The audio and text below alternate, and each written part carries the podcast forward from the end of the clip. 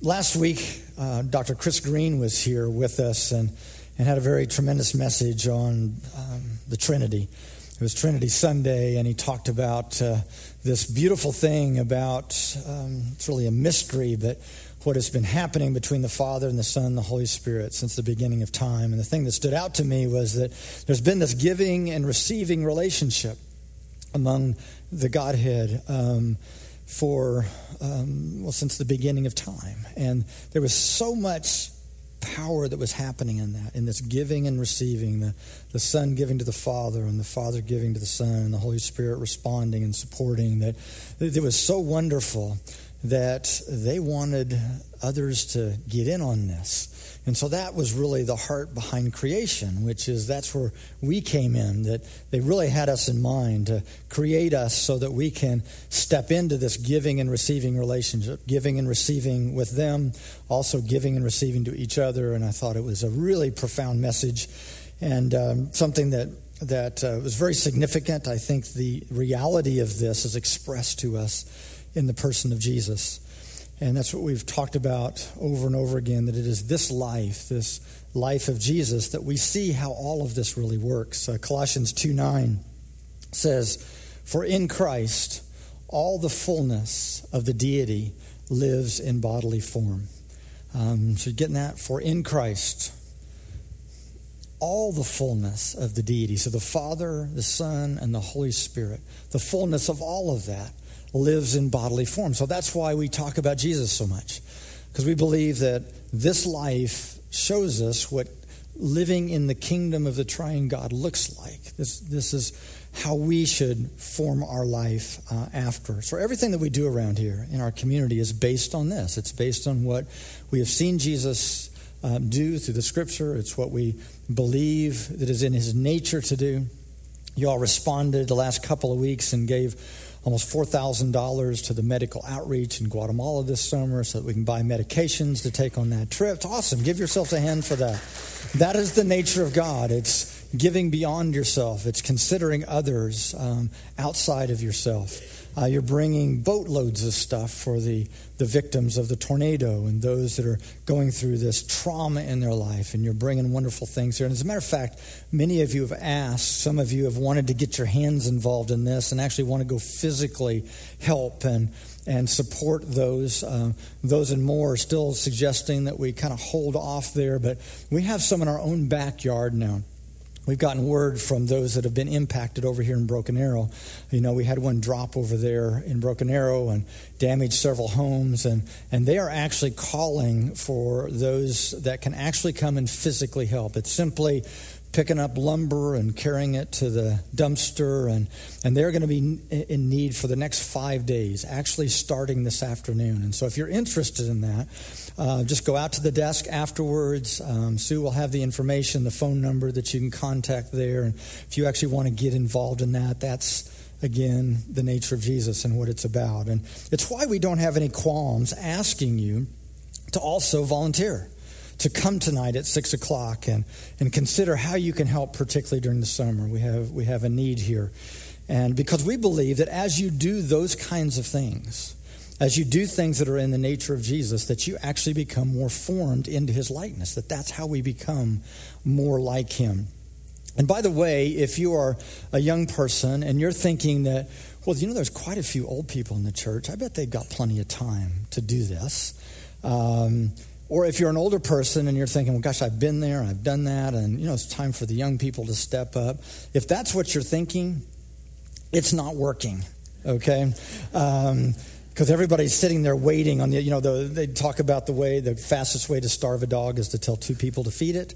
Um, and then neither one of them will do it thinking the other one's going to do it. Well that's kind of what's happening here. We need as many of you that can jump in on this and think about maybe an hour a month or two hours a month one service or two services a month that you could step in and do that. But again we don't we don't have any qualms asking you that because we think it's a good thing. We think that's what this life is all about. It's about becoming more like Him and, and taking on His image um, into the world. And so today we're going to look at, at an interaction that Jesus had with a biblical scholar at the time, a religious leader at the time, that was actually trying to test him. And so let's look at um, what the nature of Jesus is like. Luke 10, if you have your Bible with you, you can look on the screen or look on your phone. I'm sure everybody that's looking on their phone during the service is, of course, looking at the scripture, um, not looking at anything else. Um, on one occasion, an expert in the law stood up to test Jesus. Teacher, he asked, what must I do to inherit eternal life? Jesus' response is, What is written in the law? How do you read it? The man answered, Love the Lord your God with all your heart, with all your soul, with all your strength, and with all your mind, and love your neighbor as yourself. Jesus said, You answered correctly. Do this, and you will live. But he wanted to justify himself, so he asked Jesus, And who is my neighbor? Now, to better understand this, I think it's always helpful to understand the audience uh, to whom Jesus was talking to. In his life and teachings, he basically was talking to two um, extremes, um, groups, groups of people. On one hand, it was the religious. On the other hand, it was the irreligious. On the one hand, it was the saints. On the other hand, it was the sinners. Priests and prostitutes. Those were the two main um, groups that he um, is writing to and, and teaching. I always think it's interesting which one of those um, actually was drawn to Jesus and actually liked to hang out with Jesus. It wasn't the religious leaders, was it? Uh, it was those that were in trouble, those that were in great need in their life, the, were the ones that felt drawn and compelled um, to hang out with. Him. As a matter of fact, the religious people couldn't really stand him. And so, one way of thinking about these two groups is thinking about two different worldviews that were going on at the time. One of those, would, we would call it pleasure seeking. The whole idea was eat, eat, drink, and be merry, for tomorrow we die. Whatever I can do to feel good today, or whatever I can do to, to even numb myself that I don't even have to, I don't have to feel the bad things, whatever that is, that's what I want to do. And so they would go about that, and even if I hurt somebody else, didn't matter so much because it's really all about taking care of me. And the other end of the continuum would be the moralist. Uh, these folks have a group of rules that they are to follow. If you follow these rules, then life will go well. It also is a way that they differentiated between who's out and who's in. If you follow the rules, then you're in. We welcome you in. We accept you. You're like us because you're following the rules like we are. If you're not following the rules, then you're out. And we need to separate ourselves from you and actually, actually shun you. Um, the, these folks tend to ultimately um, be angry and are prone to disillusionment because they operate under this kind of unwritten relationship with God that, God, I will follow the rules. I will do this and this and this, and then you will do this. So I will go to church, I will give. I'll even, heck, I'll even show up to the summer serve thing, you know, on, on Sunday night, because then you will bless me. You will give me a good life. You'll give me good relationships. You'll give me a, a good family. It's a very nice and neat package. It's very formulaic. A plus B always equals C. Now, it works fine until they face difficulty. They go through a bad stretch and all of a sudden the formula isn't working and they become disillusioned and wait a second god i, I did all of this stuff and now something bad. I, let, I was let go at my job. Or god i've always done right. I've never used drugs. I've never done these bad things and yet i got sick. Why?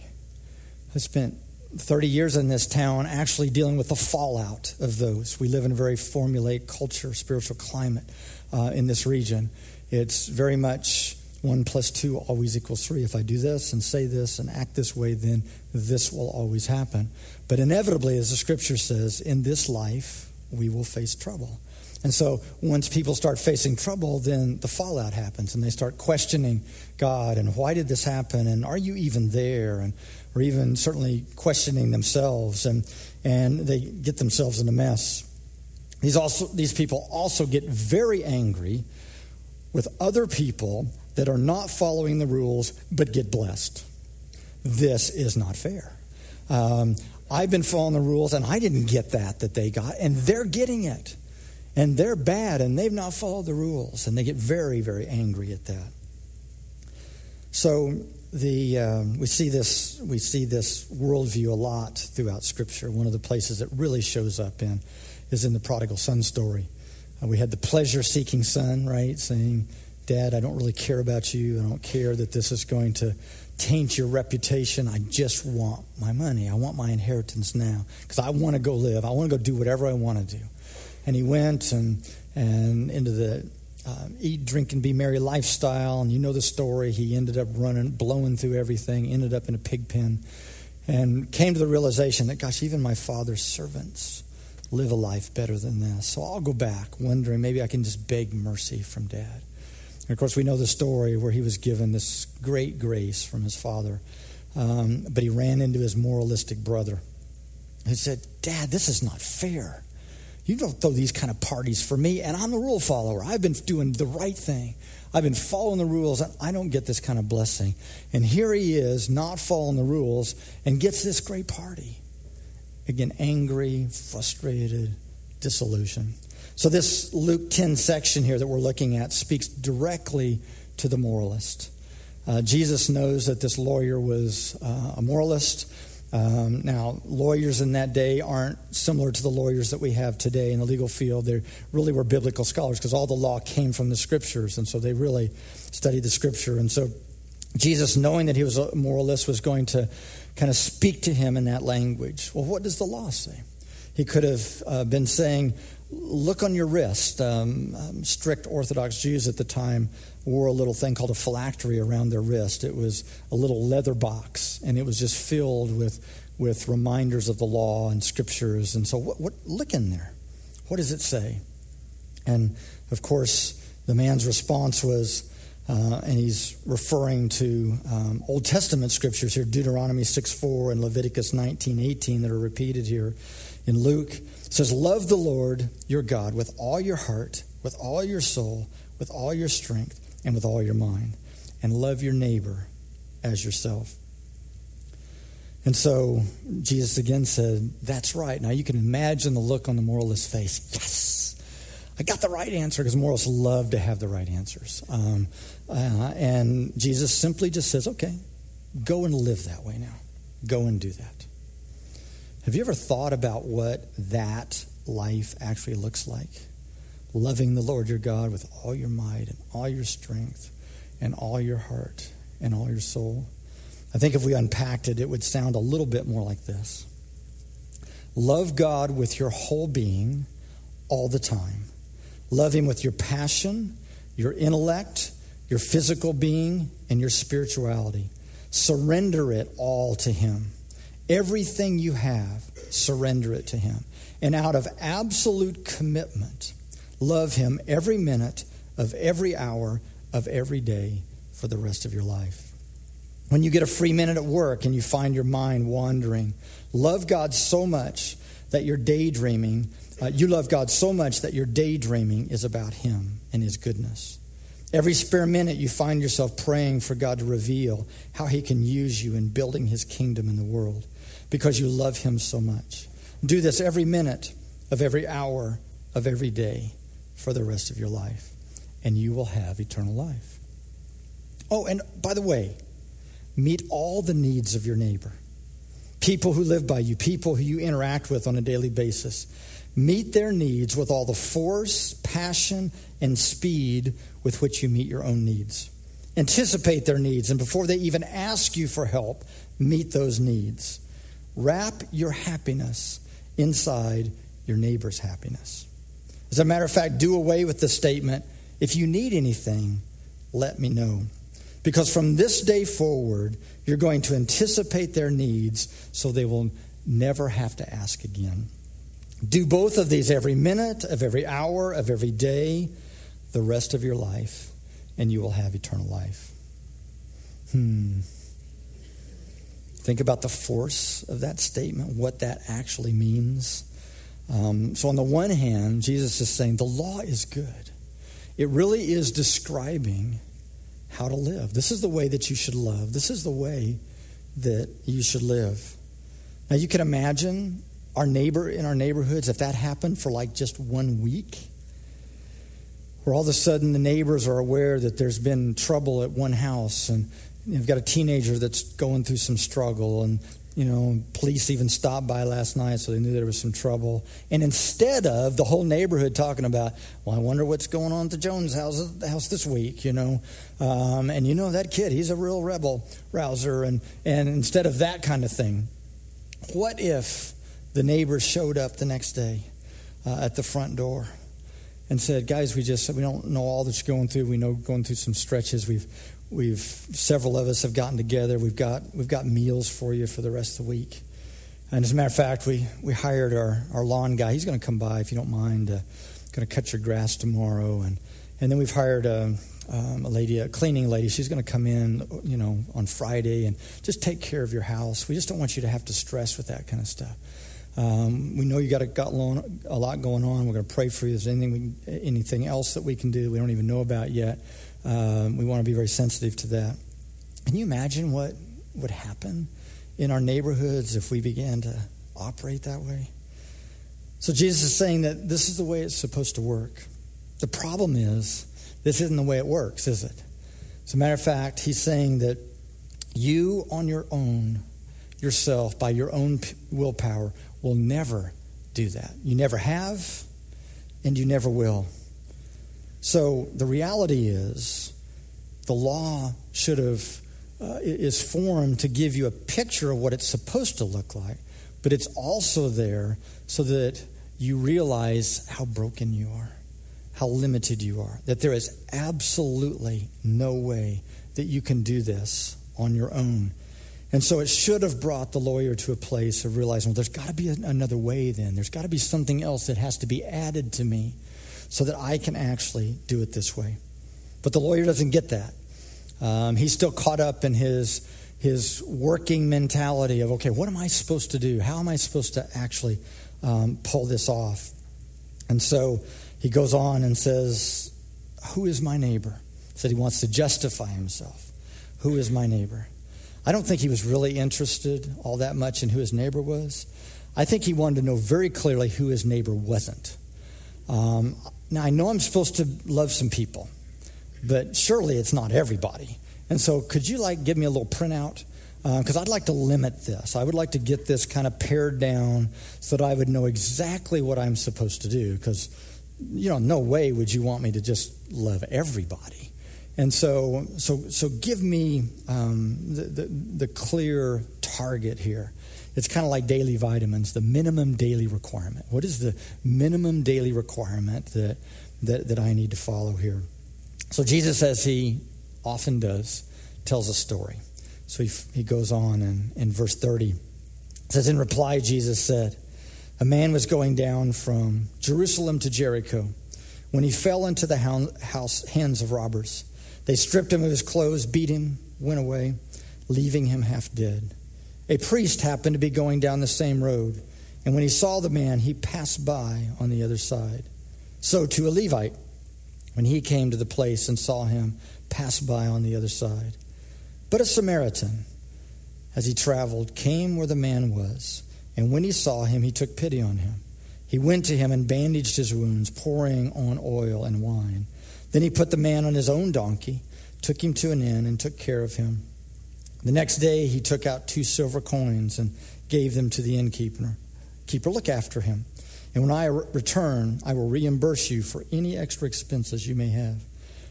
Which of these three do you think was a neighbor to the man who fell into the hands of the robbers? The expert in the law replied, The one who had mercy on him. Jesus told him, Go and do likewise. Story of the Good Samaritan, I'm sure you're very familiar with it. Um, again, we see two different groups of people. We see, we see two on one side who failed the test, and then we see one on the other that passed. The first two that failed are our typical heroes of the culture. The priest and the Levite, they were considered kind of the higher echelon of culture. They, they were on the top shelf, top of the pecking order. Um, and they were, they were two moralists, of course. Jesus is saying that they limited, the reason that they failed is they limited um, um, who they loved and how much they loved. That that's the reason that they failed, is that they limited who they loved and how much they loved. Now, usually in a parable, you'll see this kind of flow um, of the story. And if you were going to use these characters, you would have seen uh, a priest, you would have seen a Levite, and then they usually would have put in um, somebody that, that uh, even person that was asking the question so that they could really relate to it. So they would have followed it with a lawyer. But Jesus had the audacity to pick an enemy of the Jews. Samaritans. Most of you know um, that they were hated enemies. It's not unlike what's going on in the Middle East right now, some of the regions that, that certain um, ethnic cultures hate others, not because they've ever met them, but, but just because of, of who they are. And so this would have, this would have been scandalous um, that Jesus put the hero of the story as their enemy. So the priest and the Levite limited the who. Um, it's one thing, again, to love those that are like us, that look like us and hang out with us and seem like they've got some of the same kind of belief systems. But a stranger and an enemy is a different thing. So Jesus is saying that my followers will, will love and care for anyone that is in need, any neighbor, anywhere, at any time, with all the compassion that they have. So in this story, the Samaritan reaches across immense racial and political and religious barriers to love this person. He stops and loves his enemy. He also cared for somebody that, to a certain extent, was responsible for their circumstances. And this is troubling for us. It, Jesus talked clearly about this road from Jericho to Jerusalem. It was considered one of the most dangerous roads in the region. So actually, you were f- a fool to even be on this road by yourself. And so it would have been easy to think, why, why was he do, what was he doing out there in the first place? He shouldn't have been on this road. But again, it, that, that didn't limit um, the, the, the, heart of, of, um, of the Samaritan. Um, again, it's one thing to respond to like tor- the tornado victims we all, our heart immediately goes out to them because we all know, particularly in this region, this could have easily been any of us, right? Uh, did you see the, the, pictures of those that were just happening a couple days ago where there were like three tornadoes kind of dancing, you know, and they were coming together and splitting apart? And we all know that this could have taken out any of us. And so our heart leaps at that kind of, of a thing because people could not have, have, um, have helped this. But what if you had a friend? If you ever, what do we do in the circumstances where you've got a friend who, who's worked for a company for a long time and, you know, they've done well, and, but they've always lived this really high lifestyle. And it seems like they always live a little bit beyond themselves, but they've been able to keep up with it just because they've got a good job. And then all of a sudden, they get laid off. But they've not been saving, they've not been planning, they've been living paycheck by check, paycheck. And so by the next week, they're in trouble. They're about to lose their house. What do we do in those circumstances when it looks like people have done something to, to cause their situation? So, the second thing is not only did the priest and the Levite miss out on who to love, but they missed out on how much to love. They, they, uh, they, they weren't willing to step out to those that, uh, to somebody that was different and they weren't willing to take the risk of giving their all. This parable oftentimes is, is taught that the, the reason that these guys didn't cross the road to check out uh, the need was that they thought that, that he was dead.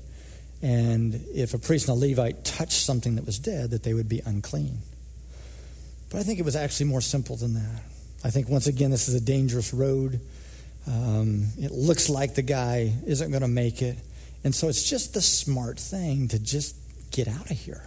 Um, we need to we need to keep moving because there's probably robbers that are close. And so how do, how do we get through this? Um, interestingly enough, who do you think in the culture at the time was responsible to take care of the, the sick and the needy? It's a priest and a Levite, right? That was actually their job. They were professional religious people. And so, certainly, they should be the ones to do this, right? They're professionals. Um, in our private practice, we have uh, the name of our practice is the Life Connection Counseling Center. Um, but our legal name is Professional Christian Counseling. And so when I signed up for our uh, account many years ago. I got a debit card. And you know how on your card sometimes they can't print the whole name on there? And so on my debit card, it's the only thing they could get on there was professional Christ. Um, it's a little bit embarrassing, actually. I kind of have to hand it to them, and hopefully they'll swipe it really quick. Um, anyway, has nothing to do with the story. But um, the uh, the point is that even if it's Jesus is saying is even if this is your role, even if it's your job, that is not going to be enough for you to have the kind of care and compassion and love for others. Something else has to happen. The rules always will miss the mark. This Samaritan takes great steps, um, great risk, steps all across all kinds of boundaries, takes great risk at his own personal cost, stops and takes the person, puts it on his own donkey, takes him to an inn. And in essence, in today's um, um, uh, understanding, he basically left his credit card with him and said, Do whatever it takes to take care of him. And just keep adding it um, to the bill. And you can imagine, took him probably an extra day or two to get home. So he walks in the front door, and his wife says, I was worried about you. I thought you were going to be home a couple of days ago. What happened? Well, I was, you know, I came across this guy that was almost dead in the road, and I had to help him out. And, and you know, I know we've been saving for, you know, that extra thing that we wanted to get, but we're gonna have to wait on that because I just, I just knew I had to take care of him. Well, who was this? Well, it was one of our enemies. What? You gave up what we've been saving for to take care of one of our enemies? So he was willing to take all the risk, no holds barred, not holding anything back to take care of someone that was in need. So the implication here of what Jesus is saying that his followers act this way. They're willing to do this for anyone that they come across. Why? Because people are God's greatest treasure. This is the way that we have been loved. If something happens inside of us, then we will love others this way. So the lawyer realizes after he's ta- having this conversation with Jesus, he realizes what's going on here. And you'll notice he can't even say his name, he can't even say the word. Um, but he says, Well, I guess the one that, that had mercy on him. Couldn't call him the Samaritan. He just said, I guess the one that he had mercy on. Um, but you have to think that the lawyer had to be wondering, Well, how do you do this? possibly by now he was coming to a place to realize that, gosh, I know I'm not this good. I know I don't have this kind of heart. I know that would be hard for me to do. So again, in every parable, we generally we see where um, the audience can relate to somebody in the story. So who's the lawyer supposed to relate to? Is it supposed to be the priest and the Levite? Those would be the ones that would be most like him, but obviously you don't want to emulate them. They're the ones that obviously failed in this situation. So it must be the Samaritan, right? I think that's how this, this uh, has often been taught that we're just supposed to be more like the Good Samaritan. This has kind of become a moral code in our culture. If somebody, you know, get stopped along the road, then, well, you, you're a good person. You stop and take care of them. But I don't, I don't think that's who Jesus wanted him to connect with because that would just add to his moralism that would just feed into that. Well, I guess I've just got to be better next time. I've got to make sure that when a situation like this happens, that I do the right thing, that I that, that I just sacrifice more. Then I will be acceptable. Then I can earn eternal life and I can be uh, received. I don't think that's um, what's going on here. I believe that Jesus is saying that to love like this, you have to identify with the man in the road. You have to get this, to connect with this kind of power that can take over us. We have to imagine ourselves on the road. We're beaten, suffering, on the edge of death. We just barely see out a little slits in our eyes because the, the, the, our face is swollen. We see these good people, these religious leaders, kind of off in the distance, and they just keep going past us. They give up on us because they thought that we would never make it. Um, but then your enemy, the one that you hated, stopped, got off his donkey, bandaged your wounds, carried you to safety, paid all your medical bills, and helped nurse you back to health. Imagine you were one that got this free act of grace. How does that change us? I've been amazed over the years of working with people that have gone through really difficult circumstances. They've, they've slipped across the line in all kinds of different ways and made messes of their life. And I've seen an interesting transformation in them. Um, if you had known them before, you probably could have labeled them in the moralist camp. Then they go through a failure, and grace um, was applied to them by somebody, and they received this grace. And they begin to think, gosh, you're, you're going to forgive me. You're willing to love me.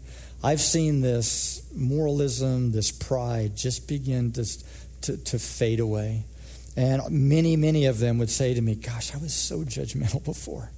You know, I had a hard time. I wanted everybody to, you know, this is the way we're supposed to live. And all of a sudden now, their heart was full of grace for others. And so it's only in that that something really changes um, in our own life. So, each of us have been on the road. Our works have failed us. And one, the one that the world despised and will eventually kill, the hero of our story, came to us on the road. He had compassion on us. He owed us nothing, but He gave us everything to bind our wounds and save us. Only when we see Jesus as our Good Samaritan will we be transformed from the inside will something happen on the inside so that we then want to carry this to others? Only when we realize how bad a shape that we were in. If we think that, you know, I'm, I'm really a good person, I'm nice to people, I'm caring, I'm not a bad guy, you know, I deserve this. If we think that, it'll never happen in us. We will never have this kind of grace and mercy for others. But when we realize that we did not deserve this, and someone who owed us nothing um, offered this to us, so when we ask you to participate in the things that we're about here, when we ask you to give in one of our monthly outreaches, or, or we simply ask you to come and sacrifice some time and be kind of behind the scenes and help serve the community, and whether that's in a classroom or whether that's standing in front of the door, don't respond to that because we're just asking. Because, well, I guess, I, you know, they're asking. I guess I should help them out. I guess this is a good thing to do. Um, I'll feel better about myself because I do these things. Don't think about it that way. I want you to think about maybe the family that's coming to the church for the very first time. And they're a little bit anxious about this. They're not real comfortable in social settings, but they have this longing to get involved in church. Um, they've been out for a while and they're not sure how, they're going to, how, how they're going to be received. And they, they pull in the, dri- in, in the, the drive out here and the first thing is they can't even figure out what door to come in. You know, any of you experienced that here? Um, and they finally figure out that the back door is the front door, and um, and they walk in, and all of a sudden somebody greets them with a smile. Somebody embraces them. Um, we're really glad that you're here, and it's not just perfunctory; it's genuine. You are you all are a genuine people, a loving people. What might happen um, in their life. Or maybe a, a, woman that's gone through a tremendous loss in her life and she's just bleeding. She's just barely gotten herself here. Um, what might happen if she walks in the door and somebody's just willing to take an extra moment with her and t- uh, take a little bit of time? She's got a couple kids in tow, and can I, can I walk you into the kids' area? Um, think about that need when you consider this. Or think about the, the kids in the classroom. You know, I don't know how many of you were raised in, in church, but I remember as a little kid, I, I always thought it was so cool that grown ups would be in our class, that they thought that we were that important.